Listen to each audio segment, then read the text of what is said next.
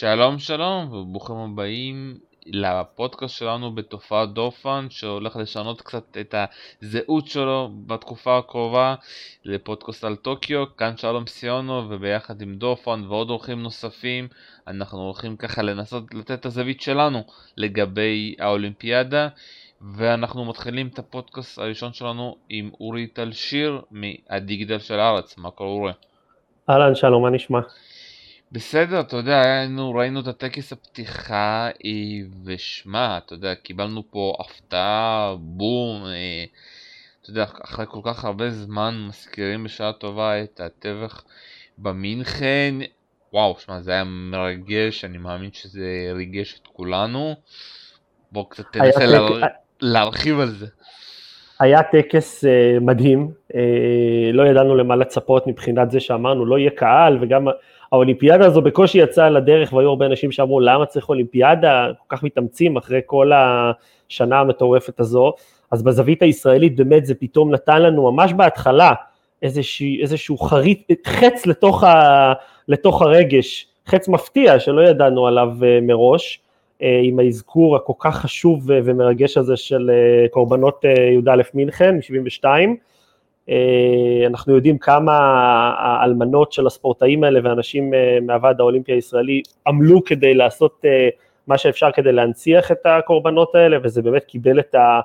הבמה הכי ראויה שיש, ואתה יודע, באופן כללי היה טקס יוצא מהכלל, היפנים שילבו שם כל כך הרבה אלמנטים, ואני שוב אומר, אם למישהו היה ספק שכדאי שתצא לדרך אולימפיאדה גם בתנאים האלה, אני חושב שגם אחרי שלוש שעות של טקס אפשר להגיד כן, היה שווה, לי זה עשה המון המון חשק להמשך, אולי אני לא אובייקטיבי, אבל נראה לי שגם אנשים אחרים שאולי קצת פקפקו אומרים אוקיי, שווה, שווה שיש אולימפיאדה עם כזה ספתח יפה. אתה יודע, אפשר לדבר, אתה יודע, עוד באופן כללי, אבל לנו, אתה יודע, כישראלים, אתה יודע, אחרי כל המאבק, ואחרי כל הבלגן, אתה יודע, שתמיד בכינו ואמרנו, הם כאילו שוכחים אותנו ולא מזכירים את זה, לתת את זה, וגם אתה יודע, דיברנו קצת לפני זה ואמרתי לך את זה, להפתיע שגם, אתה יודע, אף אחד כאילו לא חשב, אתה יודע, לא אמרו, כי זה באמת היה הפתעה שגם, אתה יודע, שזה לא,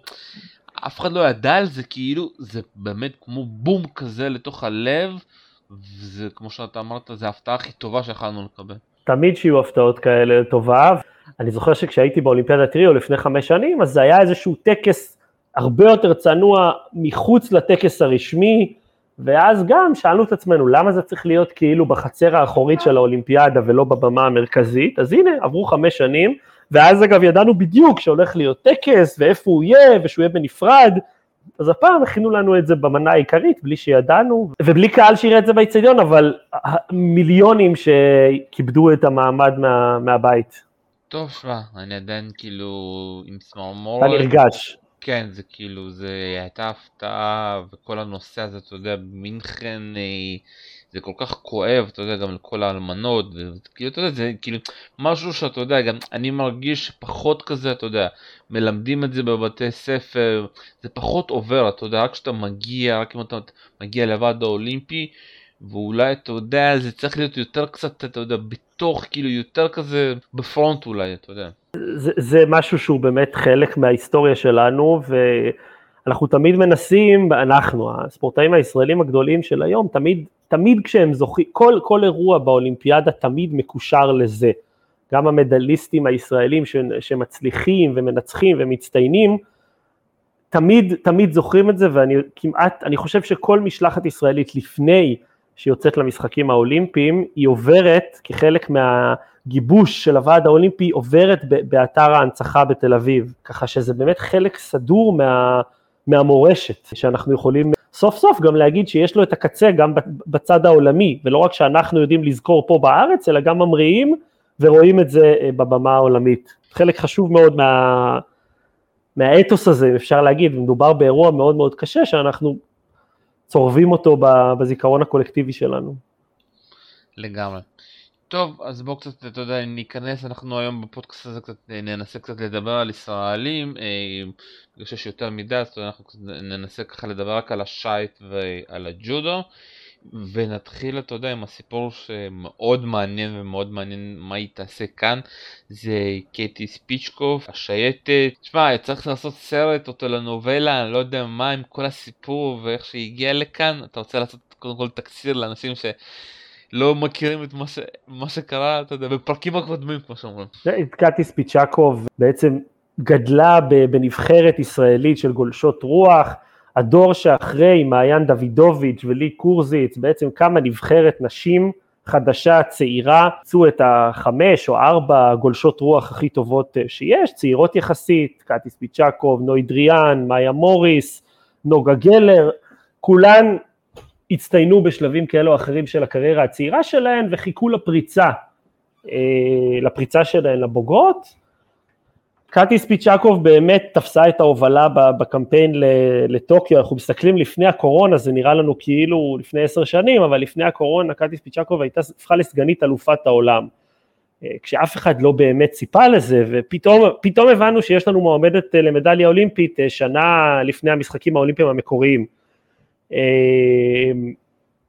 ואז באמת כולם דיברו רק על ההישג ועל איזה יופי של נבחרת, ואת הנבחרת הזו אימן הצרפתי פייר לוקה. אה, שאימן את כל, ה, את כל הגולשות ביחד כקבוצה, ואז פתאום נחשף, אה, קצת אחרי אליפות העולם הזו, שקטי הוכתרה בה לסגנית אלופת העולם, ש, שבעצם לקטי ולפייר היה קשר, קשר זוגי, אה, שהוא סטאר מהאיגוד, הוא סטאר מחברות הנבחרת, ואז יצא החוצה. נקצר את זה קצת, כי היו שם המון המון חילופי מהלומות מילוליים בין הצדדים, עם ההורים של הגולשות האחרות בנבחרת, אה, דרשו אה, להשעות לגמרי את ספיצ'קוב, לוקה בזמן הזה כבר פוטר, אה, וקטי בעצם התפצלה מהנבחרת, המשיכה לעבוד עם לוקה לבד, והגולשות האחרות עבדו בהתחלה עם ליקורזיץ ואז עם עצמן, וככה ניסו לשמור על איזושהי שגרה. הגיעה הקורונה, ובשנה שעברה הייתה אליפות עולם עם הזדמנות אחרונה בעצם סליחה אני חושב שזה היה עוד לפני הקורונה הייתה הזדמנות אחרונה אה, שנחשבה אחרונה לגולשות לעקוף את ספיצ'קו ואז הגיעו לאליפות העולם. נוי דריאן ידעה שהיא חייבת מדליית זהב עולמית באליפות העולם כדי לעקוף את אה, קאטי ולהגיע לאולימפיאדה על חשבונה והיא הובילה את התחרות בדרמה היסטרית היה שם אתה זוכר בשיעוט המכריע שיעוט המדליות הם גם התכתשו על קו הזינוק היה עימות בין ספיצ'קוב לבין דריאן, בסופו של דבר דריאן סיימה עם מדליית הארד העולמית שזה הישג ענק בפני עצמו, אבל לא הספיק כדי להדיח את ספיצ'קוב. ספיצ'קוב אה, גם זכתה במדליית כסף באליפות העולם האחרונה ובעצם הוכיחה, שוב תמיד אפשר לשאול את עצמנו מה היה קורה אם היא הייתה מקבלת תנאים, אם התנאים היו אחרים ואם לוקה לא היה אה, אה, מנהל איתה קשר, אם הוא באמת העניק לה תנאים אה, אה, עודפים על פני האחרות, אני מניח שזה שיבש קצת את, אה, את יחסי הכוחות בנבחרת, אבל בסופו של דבר אה, קאטי ספיצ'קוב היא גולשת רוח כנראה מהטובות בעולם, הגיעה להישגים מצוינים והיא, יש לה תפקיד, היא צריכה לעשות בטוקיו הישג גם בשביל עצמה קודם כל, וגם לשבור איזשהו מנחוס של גולשות ושייטות ישראליות, אנחנו בעצם עד עכשיו רק עם מדליות של גברים, אה, באולימפיאדה של גל פרידמן פעמיים, של שחר צוברי, כל הגולשות והשייטות, מענת פבריקנט ושני אה, קדמי ועד ורד בוסקילה ולי קורזיץ ומעיין דוידוביץ', כולן הגיעו מאוד קרוב, מקום רביעי, חמישי, שישי, לא עשו את המדליה והיו מועמדות פייבוריטיות לא פחות מספיצ'קוב, אפילו יותר. אה, מעיין דוידוביץ' הגיעה לשיעוט המדליות אה, בריו בעמדה מצוינת ובסוף סיימה מחוץ לפודיום, לי קורזיץ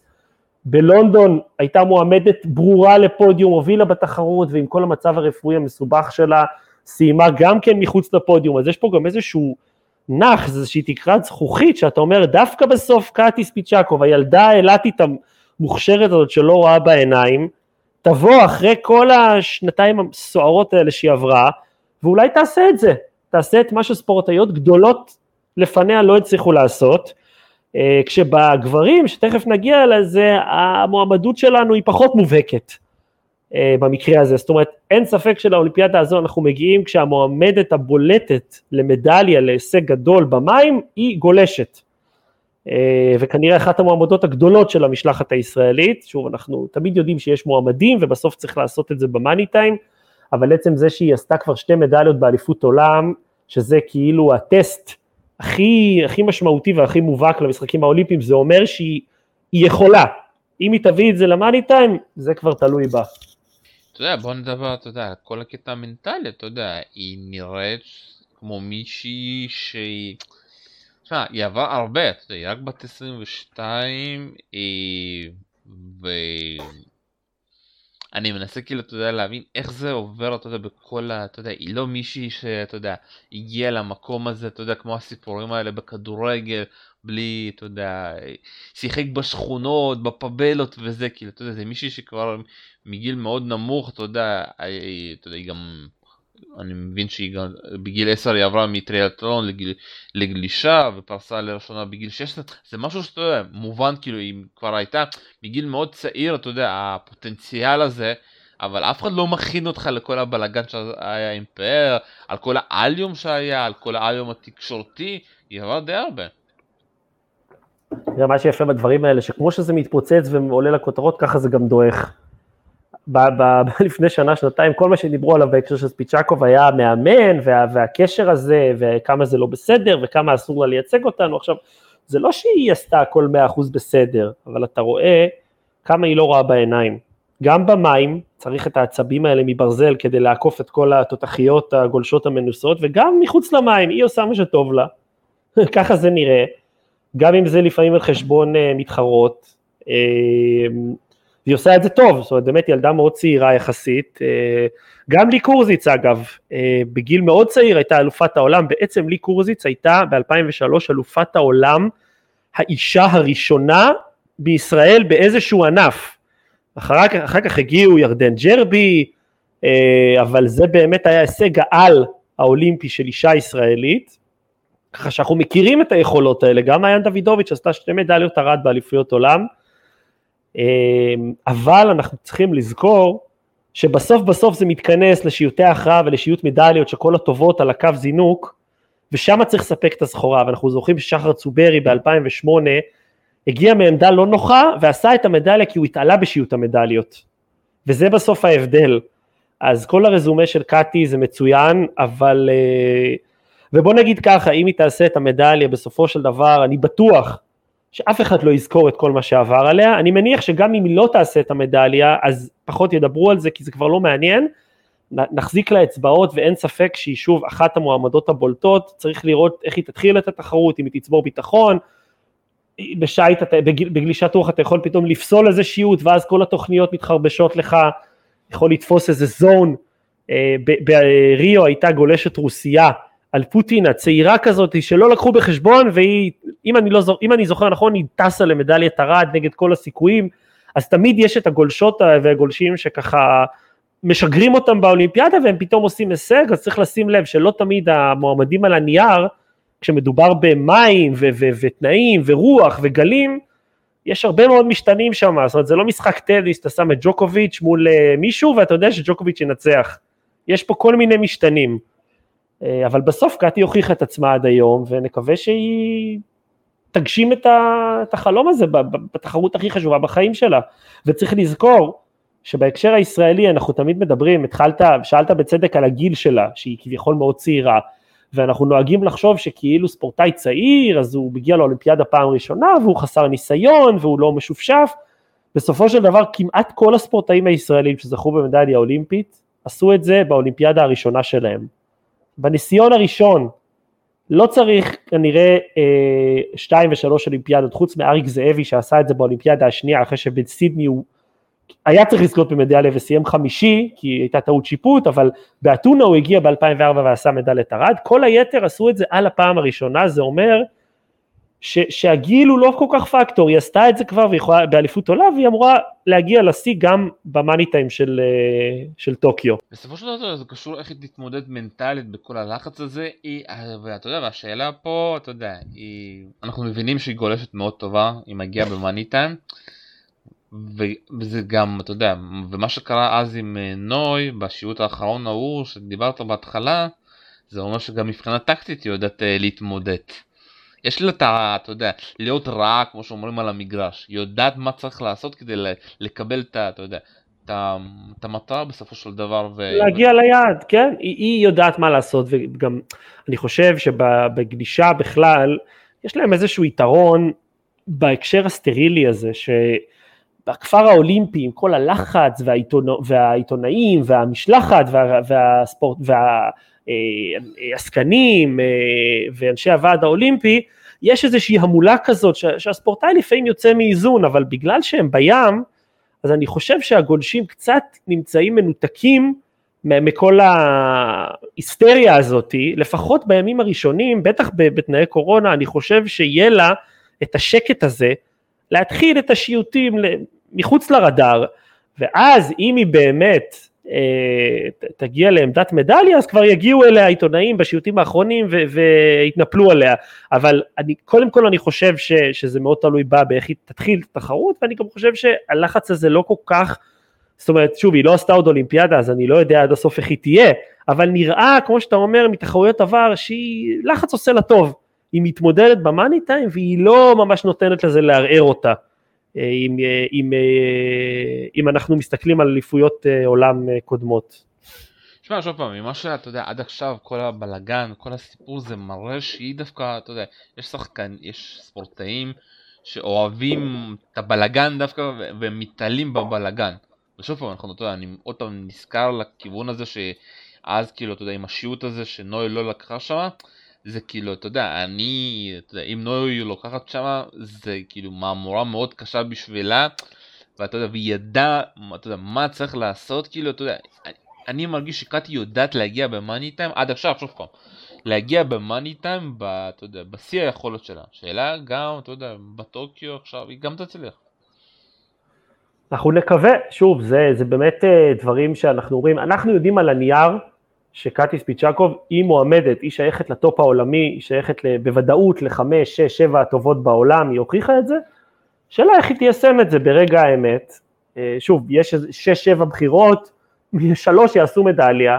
מקווה שהיא תהיה אחת מהן, זה תלוי בהמון דברים קטנים, אולי גם ב, באמת בשיניים האלה שצריך להוציא,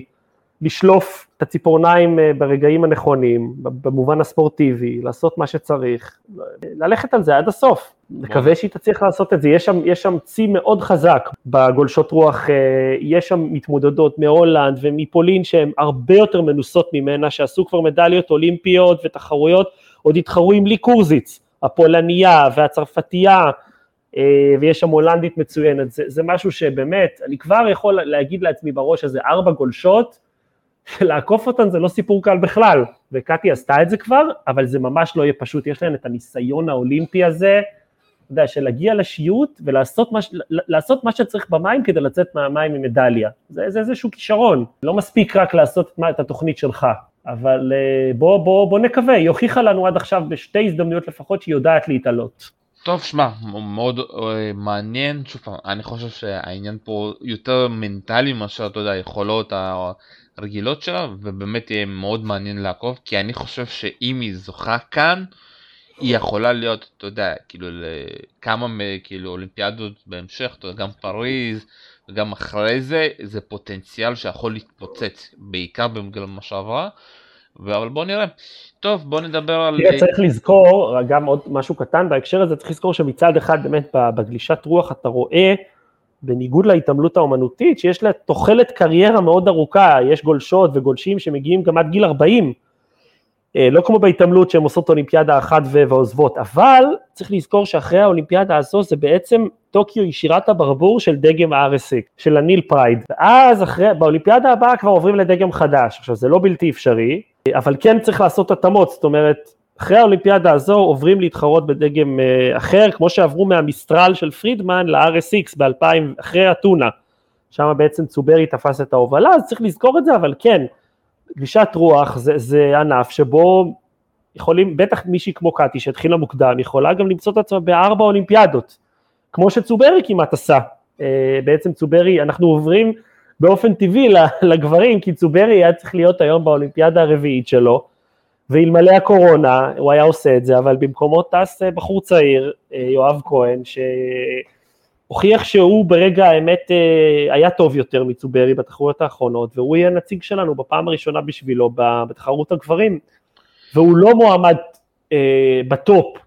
כמו קאטי שהוכיח שהוא באמת שייך לצמרת באופן קבוע, אבל לך תדע. אתה יודע, מה שמפתיע בסופו של דבר, הוא בכלל לא היה בכיוון, ואז הגיעה הקורונה, ואז פתחו את המבחנים, ובסוף גור בחר בו, אתה יודע, והרבה שאלו אותו, אתה יודע, אה, כי שחר יש לו ניסיון, הוא זה, הוא מכיר מעולה את שחר, אבל גור אמר, אני מאמין ביואב, יואב עשה פריצה מאוד גדולה בשנה הזאתי, וגם גור מסתכל קדימה, כי הוא אומר, גם אם יואב לא יעשה משהו, הוא יקבל את הניסיון הזה. איך אתה מצליח להבין את ההחלטה הזאת של גור? זה מצב מאוד מורכב, זו החלטה מאוד מעניינת, כי אנחנו אומרים מצד אחד גור שטיינברג הוא כנראה אחד המאמנים הכי מוצלחים ומצליחים מבחינה הישגית בהיסטוריה של הספורט האולימפי בישראל, הוא הוביל את גל פרידמן למדליית זהב. Uh, היחידה שלנו באתונה, הוא חתום על כמה מההישגים הכי גדולים של הענף, אז את, את התביעת עין יש לו, הוא יודע לזהות פוטנציאל ואין ויכוח לגבי זה. מצד שני, שחר צוברי לפני הקורונה סיים רביעי באליפות העולם, זאת אומרת הוא לא היה איזה מישהו בשלהי הקריירה שלו שכבר כאילו בורח את זה ומגיע לאולימפיאדה כדי אה, אה, לבוא לשם אה, להצטלם. הוא בא כדי לקחת אה, חלק משמעותי בצמרת והוא הוכיח שהוא כמעט עשה מדליה באליפות העולם. אה, צריך לשים לב שמאז נמרוד משיח ב-2011 לא היה גולש גבר ישראלי שעלה לפודיום באליפות העולם, אנחנו מדברים על עשר שנים. עכשיו צוברי היה הכי קרוב, הוא עשה פעמיים מקום רביעי, וזה אומר שהוא כן בכיוון, אבל מבחינה, מבחינת הניקוד היה ביניהם סוג של שוויון, יואב כהן היה עם המומנטום, וגור שטיינברג לקח את ההחלטה שהוא לקח, אין ספק שאם יואב כהן יספק, ואני לא מאחל לו את זה בכלל, יספק הופעה אה, לא טובה, אה, בוא נאמר יסיים מחוץ ל-20 הראשונים באולימפיאדה, אז, אז גור שטיינברג, העין תופנה אליו וישאלו שאלות על זה מה שאתה ראית, זאת אומרת אפילו שאנחנו יודעים שהכל מקרי ותיאורטית גם, סליחה לא הכל מקרי, אבל יש הפתעות, גם קאטי ספיץ' יעקב יכולה לסיים במקום ה-25, אבל אנחנו מניחים שזה לא יקרה. אבל אתה אומר, אם, אם יואב כהן ייכנס לעשירייה הראשונה, מדליה זה באמת, זה, זה יהיה הישג הרבה מעל הציפיות, אבל אני חושב שאם יואב כהן יצליח להיכנס לשיעוט המדליות ויסיים בעשירייה הראשונה, זה כבר אומר שהבחירה בו הייתה ראויה, אה, ושגור ראה משהו נכון אה, מהזווית שלו, צריך לראות, באמת במבחן התוצאה פה הוא הקובע, כי היו לך שני, שני גולשים טובים, כל אחד אה, עם, ה, עם ה... כמו שאתה אומר, עם הרקע שלו, אחד באמת בשלהי הקריירה, אבל עם הניסיון ועם המקום הרביעי באליפות העולם, ואחד שהעתיד לפניו, ואנחנו לא באמת יודעים איך הוא יתפקד בלחץ של אולימפיאדה ראשונה. שטיינברג לקח את ההחלטה, אנחנו צריכים לסמוך עליו שהוא יודע מה הוא עושה, וזה באמת סיפור, זאת אומרת הקורונה הזו בעצם לקחה את הכרטיס מהאולימפיאדה הרביעית של שחר צוברי, שמבחינתנו צוברי הוא קבלן אולימפיאדות, הוא ניצח את נמרוד משיח כל פעם, ניצח את גל פרידמן ב-2008, והגיע עכשיו ילד צעיר, כמו שצוברי הגיע לפני 12 שנה, 13 שנה, חטף לו את הכרטיס, ו- ובאיזשהו מקום הרענון הזה הוא טוב מבחינה ספורטיבית לישראל, לי באופן אישי היה קשה עם זה שצוברי כבר השיג את הכרטיס וראה באיזה איזושהי תחרות, אתה יודע, תחרות אה, פרידה מקריירה באמת מפוארת של ספורטאי שייצג אותנו בשלוש אולימפיאדות, זכה במדליה אולימפית, אין לנו הרבה כאלה ורציתי בשבילו שהוא יחווה את האולימפיאדה הזו כי הגיע לו, אבל מגיע לא תמיד עובד ואנחנו נחזיק אצבעות ליואב כהן, שיצליח ברגע מאוד משמעותי אה, לעשות את זה. תחשוב שיואב כהן לפני הקורונה בכלל לא ראה בעצמו מועמד. מסוג הספורטאים שהקורונה עשתה להם אה, טוב, כמו גילי כהן בג'ודו שהצליחה לקחת את הכרטיס ל... תכף נדבר על זה, לגפן פרימו בשנה הזאת של הקורונה, אז יש ספורטאים שהקורונה חירבה להם קמפיין, וספורטאים שהקורונה הציתה בהם את האש מחדש. אז אתה יודע כמה דברים, קודם כל יואב כהן וצוברי הם חברים מאוד טובים, אתה יודע, זה די מפתיע, שייט, חברים טובים, שני מתמודדים. אני לא יודע כמה הם חברים טובים, אני, אני חושב ש... שבטח לא היה שם את היריבות הטעונה כמו שהייתה בין צוברי למשיח, שכל פעם ניסו לשדר כאילו הכל בסדר אבל במאני טיים זה התפוצץ, אני חושב ששם כן גור גיבש נבחרת, וצריך להגיד גם שצוברי קיבל את ההחלטה הזו בצורה מאוד ג'נטלמנית ויפה, הוא כיבד את זה, זאת אומרת, ולא יצא נגד האיגוד או, או שטיינר בצורה נחרצת, אלא לא הסכים, אבל זה, זה טבעי. חברים, אתה יודע, אני לא, אני לא בטוח ש, אה, שצוברי מסתמס עם יואב כהן עכשיו כל יום ומאחל לו בהצלחה. אני חושב שהיה שם הרבה כבוד, אני לא יודע אגב, אני חושב שהיה שם הרבה כבוד, ואני בטוח שצוברי רוצה שיואב כהן יצליח, אבל אני גם בטוח שצוברי רוצה להיות שם במקומו. קשה בענפים היחידניים האלה להיות באמת באמת חברים טובים, כשרק אחד מכל מדינה מגיע למשחקים האולימפיים, זה באמת אחד הדברים הכי אכזריים שיש. תספר על זה לקטי והבנות שהיו איתה. שם זה באמת לקחו את היריבות למקומות אה, שאני חושב שגם צוברי ומשיח נראים כמו שני ג'נטלמנים אה, מהממלכה הבריטית לעומת היריבות שהתפתחה שם בנבחרת הנשים. טוב בוא בוא קצת אה, שמע אני אגיד לך אנחנו חייבים להתקדם לג'ודו אבל אני אגיד לך שאני חושב שכאילו השנה הזאת לפעמים שאתה מגיע בשנה כזאת שאף אחד לא סופר אותך ואתה מגיע באיזשהו מומנטום, ואם התנאים יהיו טובים וכל זה, כי שמעתי שעוד פעם התנאים לא הולכים להיות טובים, יכול להיות טייפון וזה, וזה זה מאוד, אתה יודע, זה מאוד תלוי בתנאים, ופתאום, אתה יודע, משום מקום יואב פתאום יכול להגיע, להגיע לשיעוט המדליות במצב מאוד טוב. וזה טוב. בוא נראה אם הוא יגיע לשיעוט המדליות, כן. אם הוא יתחיל טוב באמת, צוברי בבייג'ין בא בדיוק במקום הזה, שלא ספרו אותו כל כך, בחור צעיר, הייתה רוח חלשה שמאוד התאימה לו, והוא ניצח את כל השיוטים הראשונים, פתאום אמרו, אה, צוברי אה, מתקדם, הוא עמד למדליה, והוא עשה את זה. אם יואב כהן יתחיל טוב, צבור ביטחון, אז uh, באמת שייט זה המקום להפתעות, זה בדיוק המקום של החבר'ה עם החוצפה הזאת והתעוזה, לטרוף את הקלפים.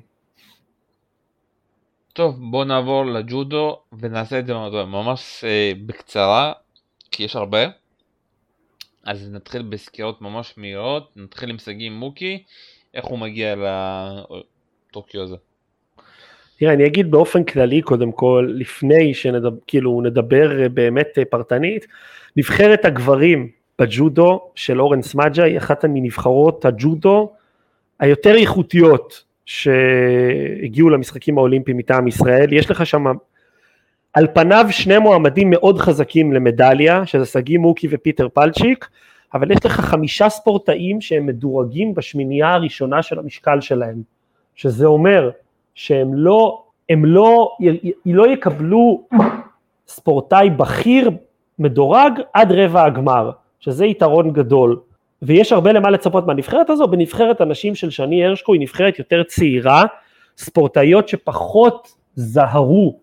בתחרויות מטרה כמו אליפות אירופה ואליפות העולם מאשר נבחרת הגברים,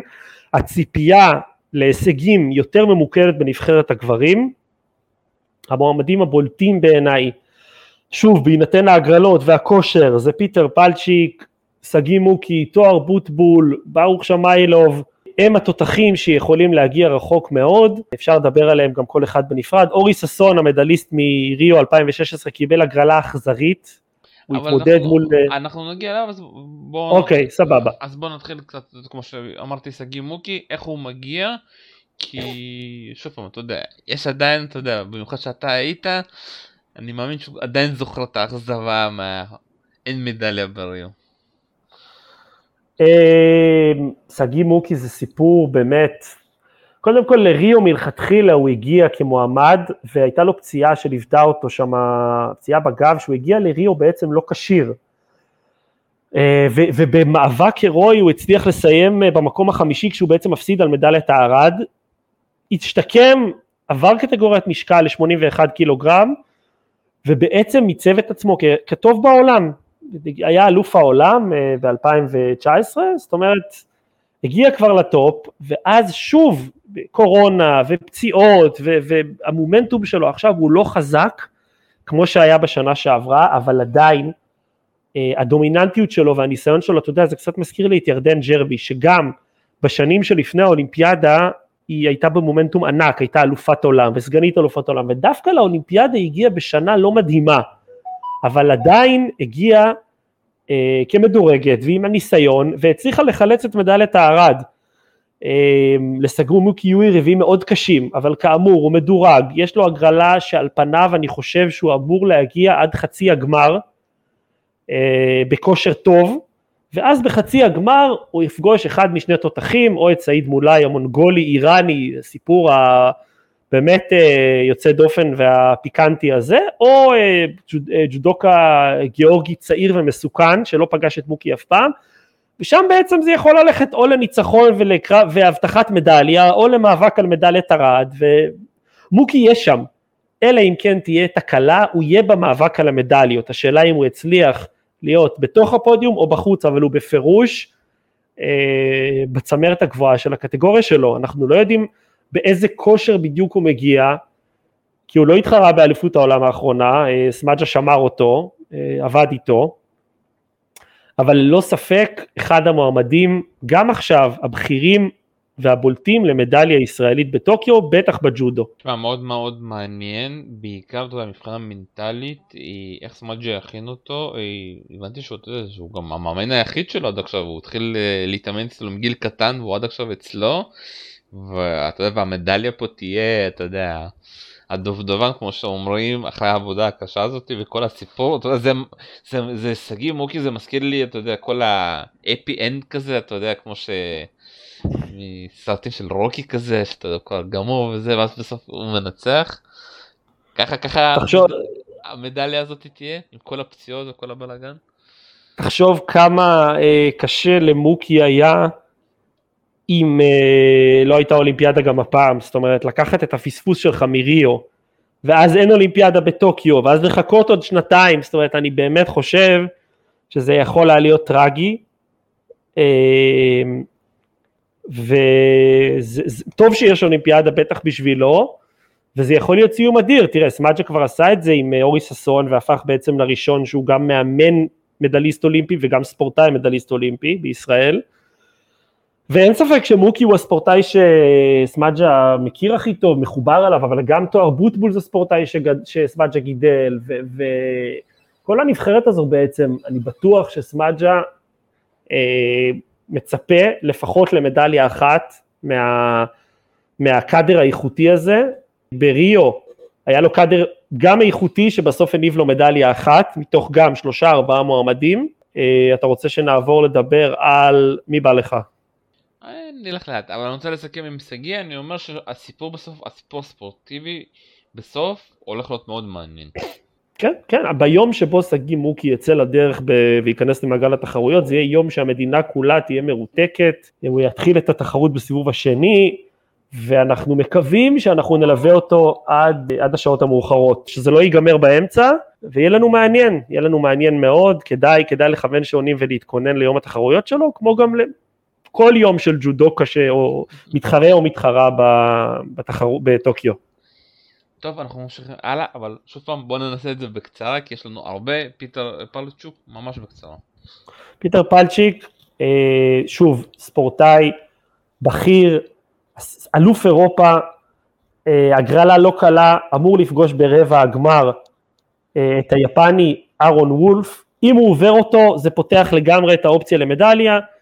סיכוי סביר שהוא, שהוא יילחם על מדליה בעיניי המועמד השני אחרי מוקי אה, תלוי איך הוא יגיע, תלוי איך הוא יגיע, ואני מריח שהוא יילחם על מדליה. ביקשת קצר.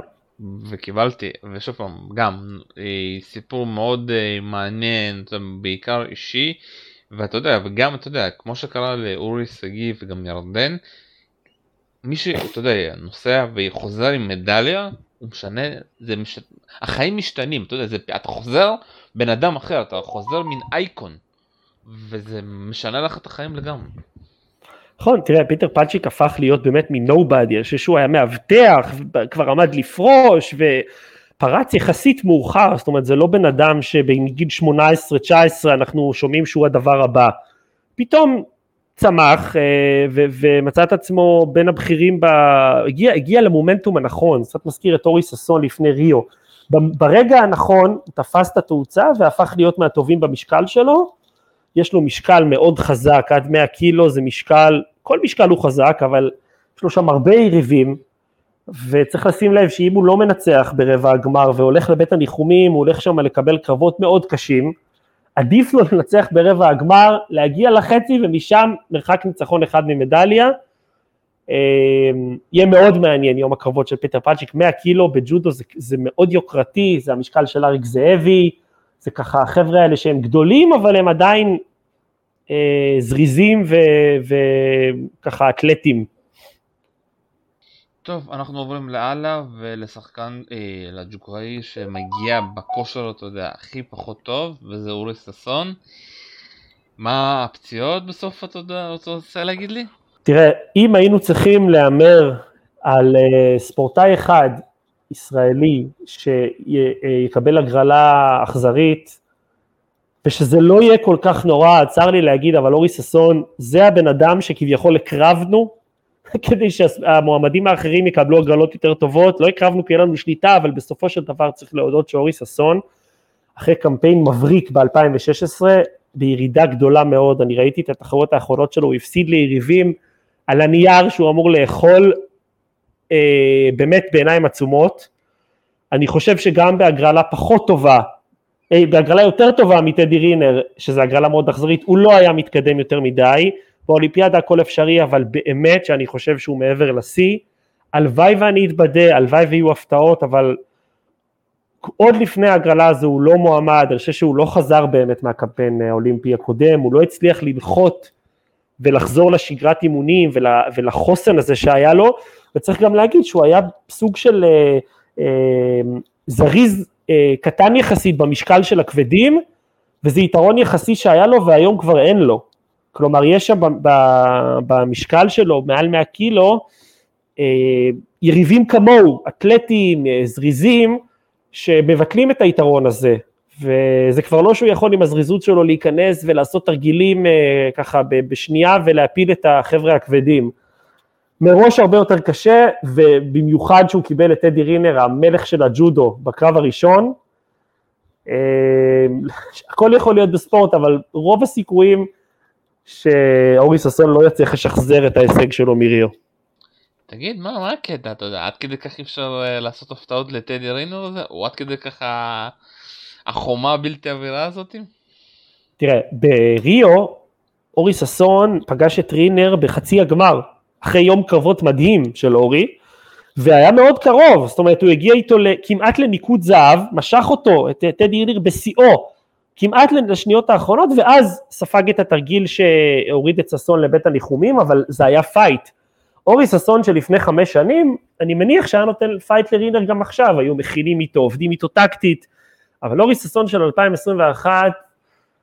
שוב, אני לא יודע, אני מאוד רוצה לקוות ש, שהוא ייתן פייט uh, לרינר, אבל אני גם, אני אומר לך שיש סיכוי שזה ייגמר יותר מהר ממה שאנחנו מקווים. Uh, זה לא הזון שהוא היה בו בריו. אתה רוצה להגיד שזה האולימפיאדה האחרונה שלו? תראה, יכול להיות שאחרי ריו הוא יחליט שהוא ממשיך, אבל ספציפית, אחרי טוקיו, אבל ספציפית אני חושב שהכושר הנוכחי שהוא נמצא בו וההגרלה האכזרית שהוא קיבל, אה, יובילו להדחה די מוקדמת, מה הוא יעשה אחר כך זה אנחנו לא יכולים לנבא. טוב, אז אנחנו ממשיכים עם... אם, אם, אם, אם, אנחנו ממשיכים עם לי קוכמן. לי קוכמן אנחנו באמת יכולים אה, לדבר יחסית בתמצות, ספורטאי מעניין, עד 90 קילו, הגיע לאולימפיאדה לא מה... בעצם הגבר היחיד שהוא לא מדורג מהנבחרת של סמאג'ה, הוא בעצם יכול היה לפגוש כל אחד, יש לו הגרלה לא פשוטה, הוא לא יציב, הוא יכול לנצח ספורטאים טובים, הוא יכול להפסיד לספורטאים שעל הנייר נחותים ממנו, אה, מאוד תלוי איך זה יתפתח, יכול להיות שהוא פתאום יפתיע, הוא לא מהתקוות הגדולות למדליה, אבל אה, אתה יודע, אפשר שההפתעות הטובות יהיו גם בצד שלנו מדי פעם. טוב, ממשיכים הלאה, אה, תואר אבוטבול. טוהר בוטבול זה סיפור מדהים. אה, זה בן אדם שהגיע לריו כיריב אימונים של סגי מוקי. אני זוכר שסמאג'ה אמר לנו, ת... הוא עוד יהיה משהו. וטוהר בוטבול, באמת, שגיא מוקי עלה ל-81 קילו, בוטבול נשאר ב-73, הפך להיות uh, דומיננטי מאוד, הצליח uh, להתברג בשמינייה הראשונה בעולם, ולאור ההגרלה יש סיכוי לא מבוטל שהוא ימצא את עצמו בקרבות על המדליה, שזה יהיה בכלל דבר גדול, תחשוב על זה, בן אדם שב-2016 הגיע כיריב אימונים, שוליה במשלחת, פתאום ימצא את עצמו ב- ב- באור הזרקורים. ויש לו את היכולת לעשות את זה, הוא לא עשה עד היום מדליה באליפות עולם, הוא כן אה, הוכתר לסגן אלוף אירופה, שזה יפה אבל זה לא אליפות עולם, ואני חושב שהוא עם קצת התעלות זאת אומרת, אני לא, אני לא אומר לך כמו עם מוקי שאני בטוח שהוא יגיע לקרבות על המדליה, אבל אני חושב שהוא מסוגל. אני חושב שאחרי מוק, מוקי ופלצ'יק, בוטבול הוא השלישי מבחינת הסבירות שיתמודד על מדליה. ברוך אה, שמואלוב? ברוך שמיילוב אה, יהיה בעצם הישראלי הראשון, הגבר שיתחרה עד 66 קילו. אני חושב שההגרלה האירה לו פנים, הוא בעצם התמודד בקרב ברבע הגמר מול ספורטאי גיאורגי שהוא פגש אותו שלוש פעמים ופעם אחרונה ניצח. שוב, שמיילוב אה, ספורטאי שלא הבריק עד היום באליפויות עולם, אבל בכושר טוב וניצח בקרב הפנימי, כן? זה אחד המשקלים הבודדים שהיו בעצם שני מתחרים בולטים, הוא ניצח את טל פליקר במאבק הפנימי, טל פליקר זה ספורטאי שכן עשה מדליה באליפות עולם, אה, ושמיילוב בכושר טוב יכול להתמודד על מדליה, הוא גם כן מדורג בין השמינייה הראשונה, אה, יהיה מאוד מעניין לראות אותו, אה, צריך לקחת בחשבון שהוא מתחרה לפני מוקי ולפני בוטבול, ואם הוא, הוא יעשה הופעה טובה, אני גם חושב שזה ייתן איזושהי דחיפה לנבחרת בכלל, פתאום תהיה מדליה של, אה, של שמיילוב, תחשוב כמה לחץ זה יוריד מסמג'ה, כל ספורטאי רוצה להצליח, אבל אני חושב שזה ייתן איזושהי הנחת רווחה כזאת למשלחת כולה, של אוקיי, יש לנו מדליה אחת, בוא נתקדם, אה, אבל שוב, אנחנו חוגגים מהר מדי, נראה איך זה, איך זה יתקדם, אבל כאמור, לאור ההגרלה והסיכויים, יכול להיות ששמיילוב יעשה משהו יותר גדול ממה שחשבו עד עכשיו. וכאן סיימנו עם הגברים? לא שכחתי אף אחד? לא, נתנו להם את כל, ה... את כל הבמה וכל הכבוד. אז אנחנו עוברים לבנות, לנשים, ענבר לניר. ענבר לניר לדעתי הסיפור הכי מעניין של. של נבחרת הנשים, אה, בחורה מאוד צעירה, מתחרה בעד 78 קילוגרם, סיימה באליפות העולם האחרונה שביעית, שהפתיעה שם יריבות בחירות, יש לה הגרלה לא פשוטה, בכלל לא פשוטה, אבל אה, יכולה לנצח את הברזילאית בסיבוב השני אה, ולהתקדם. אני לא בטוח שזה, שזה יספיק לה לפעם הזו, אבל אני כן בטוח שאנחנו נראה אותה עוד בקמפיינים הבאים, מאוד מוכשרת, יכול להיות שהיא תפסה מומנטום קצת מאוחר מדי בקמפיין הזה, כי היא לא הצליחה להגיע מדורגת, ויש במשקל של הספורטאיות מעולות, אבל מבין הלוחמות בנבחרת של שני הרשקו, היא מהשתיים שלוש שכן יכולות להפתיע, שווה לצפות בקרבות שלה, היא לוחמת מאוד אטרקטיבית, מאוד התקפית, עובדת טוב על הקרקע,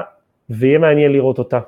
אנחנו ממשיכים עם גילי שריר. גילי שריר, שוב, במשקל של ירג'ן ג'רבי, אנחנו בעצם אה, עד 63 קילו מכירים את רוב המתחרות שיהיו לה, מתחרות שנאבקו מול ירדן ג'רבי, הגרלה סבירה, אבל אני לא בטוח שזה יספיק, אה, לא מאריות המשקל, כמובן לא מדורגת, קשה לראות איך היא מתקדמת לקרבות של המדליה, אבל נהיה אופטימיים. הייתה לה גם איזושהי פציעה, נכון השנה, שזה גם קצת... אה, היא לא הייתה במומנטום, אה, בוא נגיד, היא לא עשתה איזה הישג גדול, כמו שרז הרשקו זכתה פתאום באיזה גרנד סלאם, וענבר לניר זכתה מקום השביעי באליפות העולם, אני, גילי שריר לא התעלתה באיזושהי תחרות שאתה יכול להגיד, הנה היא כבר עשתה את זה, מצד שני, אולי הפעם. בוא נמשיך עם uh, תימנה נלסון לוי. תימנה נלסון לוי, ב-2016 זכתה במדליית ארד באליפות אירופה, ואמרנו לעצמנו שהיא תגיע לאולימפיאדה הבאה כמו טיל, אה, אבל היא לא בדיוק התקדמה כמו שחשבו, היא, היא אומנם האישה היחידה שכן מדורגת בנבחרת, היא עד רבע הגמר אמורה לפגוש יריבות פחות טובות, היא לא במומנטום שאתה אומר היא בטוח הולכת על מדליה, יש לה הגרלה לא פשוטה, אבל מבחינת נבחרת הנשים היא אחת המועמדות להגיע לקרבות על המדליה, היא יותר מנוסה, ואני מקווה שהיא תדע לחבר את הדברים ולעשות את זה, ולהביא את, לפחות את הגרסה הכי טובה שלה. ולא, יש לה נטייה לפעמים, יש לה נטייה לקרבות גדולים לצד הפסדים מפתיעים. אה, אני מקווה שהיא לפחות תדע לנצח את מי שמדורגת מתחתיה כדי להגיע ל, לרבע הגמר ומשם להיאבק על, אה, על המקומות אה, של הפודיום. אנחנו ממשיכים עם גילי כהן. אז גילי כהן, כמו שאמרנו קודם בחצי משפט, בעצם לקחה את הכרטיס בשנייה האחרונה לגפן פרימו. גפן פרימו זכתה במדליית ארד באליפות העולם האחרונה, שהיא בעצם כבר יודעת שהיא לא טוסעת לטוקיו. אה, גילי כהן זו האולימפיאדה השנייה שלה, באולימפיאדה הקודמת היא הגיעה כמדורגת והפסידה בשלב מוקדם בצורה מאוד מאכזבת. יש לה הגרלה סבירה מאוד, היא לא תיתקל באריות של המשקל שלה, יש לה משקל עם כל הכוכבות, מיילין קלמנדי וצ'יטו הרומניה, ויש שם באמת יריבות מאוד קשות. גילי כהן זו שאלה, היא יכולה פתאום לבוא בזון ו- ולהתקדם, והיא כבר עשתה מדליה באליפות אירופה, והיא, והיא הגיעה להישגים, לא באיזה מומנטום מטורף, אני מניח שזו ההופעה האולימפית האחרונה שלה, הייתה צריכה להיאבק מול גפן פרימו עד השנייה האחרונה כמעט, אה, אבל שווה לקום לראות את הקרבות של גילי כהן. ממשיכים עם שירה ראשוני. שירה ראשוני, כשמה כן, היא תהיה הראשונה להתחרות מבחינת הג'ודו על המזרן בטוקיו, כבר הלילה, אם אני לא טועה. בריו הייתה לה, הייתה לה חוויה קשה, היה לה קרב שהיא נפסלה על איזה אה, החלטה מוזרה של איזה רגל שהיא תפסה, בעצם בקושי התחילה את האולימפיאדה, נפסלה והודחה בקרב הראשון. היו לה הישגים טובים, היא לא מדורגת, אני לא חושב שהיא יכולה אה, להתקדם יותר מדי בטוקיו, אני אופתע מאוד אם היא תגיע לקרבות על המדליה, זה לגבי ראשוני, אבל אני מקווה בשבילה שהיא כן תצבור איזושהי חוויה מתקנת ותנצח, תעשה ניצחון, שניים, כדי לא לגמור את זה כל כך מהר כמו בפעם הקודמת. ולדעתי האחרונה שלא דיברנו עליה זה רז הרשקו. רז הרשקו היא סיפור ספורטיבי אנושי נפלא, ספורטאית, באמת משקל עד 78 אה, קילוג... אה, מעל 78 קילוגרם, בעצם המקבילה של אורי ששון בגברים, משקל הכבד, ספורטאית בעצם האחיינית של שני הרשקו המאמן, שאתה יודע, להתמודד אה, כ... כנערה במשקל כזה, היא סיפרה הרבה על ההתמודדויות שלה, על איך, איזה תגובות היא קיבלה, על המשקל, על איך שהיא נראית, ודווקא מהמקום הזה הצליחה להבטיח את הכרטיס לטוקיו, ולצערנו ההגרלה שהיא קיבלה היא די אכזרית, היא אמורה לפגוש את היפנית בסיבוב השני, וזה לא הולך להיות קל בכלל. אני לא יודע אם יש לה את היכולת לעבור אותה, אבל אולי היא תפתיע, כי היא באמת יכולה פתאום להיכנס לאיזה קרב ולהפתיע, אבל כאמור ככה או ככה, רז הרשקו בעצם ההעפלה של האולימפיאדה זה הישג מאוד יפה, וזה, ו- ואני חושב שזה לא האולימפיאדה האחרונה שלה, כי היא יחסית צעירה.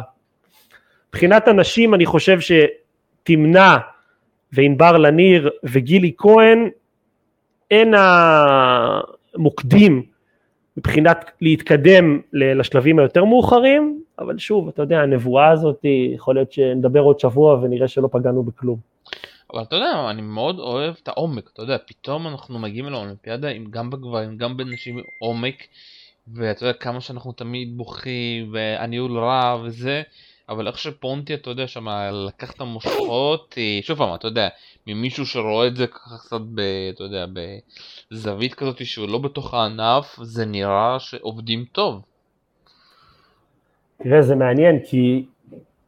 עד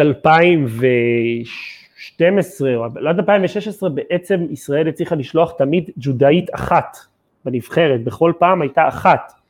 או אלי שלזינגר, או אה, אני כבר לא זוכר מי, אבל תמיד הייתה אחת, אה, בר אור הייתה אה, לפניה, ו... ופתאום בריו היו ארבע, ועכשיו יש שש, שזה מדהים, נבחרת של שש לוחמות, צעירות יחסית, ואין ספק שיש פה עומק, שוב זו נבחרת צעירה, אני חושב ששני הרשקו בקמפיין של ריו הגיע עם נבחרת שהוא ידע שהיא יכולה לייצר יותר הישגים, אבל בהחלט הכמות הזאת היא משדרת איזושהי עוצמה כנבחרת, ובגברים בכלל זה סיפור באמת מופלא, אורן סמג'ה לפני עשר שנים אה, קיבל בעצם נבחרת כמעט בלי דור המשך לאריק זאבי, והצליח לייצר פה חמישה, שישה לוחמים שביום נתון יכולים לעשות מדליה בכל תחרות. אז כן, יש פה באמת נבחרת קבוצתית, ואנחנו גם נתמודד בתחרות הקבוצתית באולימפיאדה, וכקבוצה, אתה יודע, אתה מגיע, ישראל היא לא מעצמת ג'ודו, אבל היא גם לא נמושת ג'ודו, היא מדינה עם מקום טוב באמצע, שאנחנו צריכים לזכור את זה, כי יש נטייה להגיד על עצמנו שאנחנו מעצמה. מעצמה זה צרפת, יפן, רוסיה, אה, קוריאה, אנחנו עדיין לא שם, אבל אנחנו בהחלט אה, מדינה ראויה, שיש לה כמה וכמה לוחמים שיכולים להתמודד על מדליה, ואולי אחרי הטורניר בטוקיו נהיה מעצמה, שלוש מדליות ואנחנו, ואני מרשה לנו לקרוא לעצמנו מעצמה, בג'ודו. כמה, שוב, כמה, אה, אתה יודע, ההצלחה כאן, אתה יודע, מדליות פתאום, כמה זה הולך לשנות את הענף, כמה זה הולך לשנות את האהדה, כמה זה הולך לשנות, כי שוב, כן המדליות של אורי וגם של ירדן, שינו אותם, שינו אותם, שינו את הענף, אתה יודע, אני לא יודע אם באמת פתאום עלו, אתה יודע, וכמה מועדונים חדשים, אבל כן זה הכניס את הג'ודו, אפשר להגיד, כענף המוביל אה, מבחינת האולימפיאדה, כענף המוביל. אין ספק שאם ב-2004 ו-2008 זה עוד היה השייט, גלישת רוח, בעשר שנים האחרונות, בטוח מ-2012 ואילך הג'ודו הוא הענף הכי הישגי, שגם מספק את הבכורה בסופו של דבר באולימפיאדה וגם באליפויות עולם. זה לא משהו חדש, אין ספק שזה התחיל עוד מיעל ארד ב-92 וצבר תאוצה אה, אה, עם ההישג של אריק זאבי ואז המדליה של אה, ירדן ג'רבי ב-2013 באליפות העולם. אה, זה איזשהו פיק שהוא ממשיך, הג'ודו מבסס את עצמו, יש, יש דור צעיר, יש תשתית, יש המון אה, ילדים שהולכים לחוגים האלה ויש נבחרת. הג'ודו הוא כן ענף מוביל, אני חושב שעדיין זה לא שאנחנו ככה, אתה יודע, כמו יפן, אה, מדינה שמקדשת את הענף הזה ומסתכלת עליו ביום יום, אבל הוא בהחלט יותר בתודעה הציבורית מאשר בעבר, זאת אומרת אנשים מכירים את השמות האלה, מכירים את הספורטאים האלה, שגיא מוקי זה שם שמכירים, פיטר פלצ'יק, אה, ו, ואני חושב שזה באמת תהליך שהוא, אני לא חושב שמדליה כזו או אחרת תשנה את מה שקורה מעצמו, שוב מוקי יכול להפוך לכוכב לכמה חודשים כמו אורי ששון,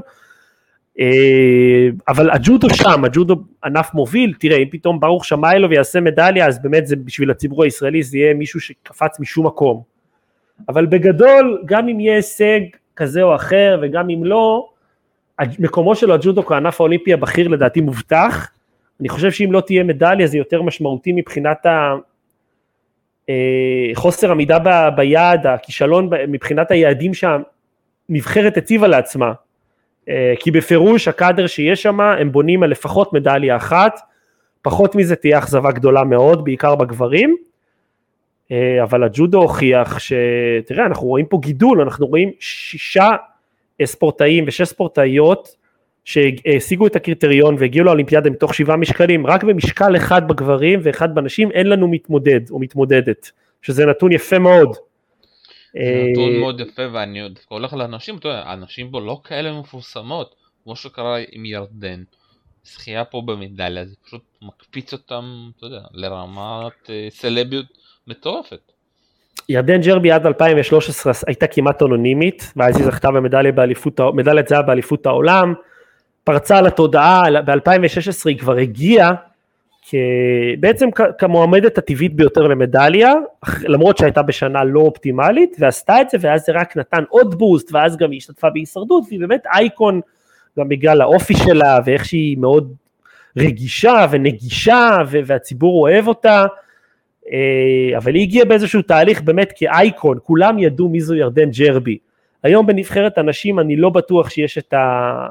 הספורטאית הזו עם הסטאר קוולטי הזה, אני חושב שמוקי הוא, הוא פחות או יותר המקבילה של ג'רבי מבחינת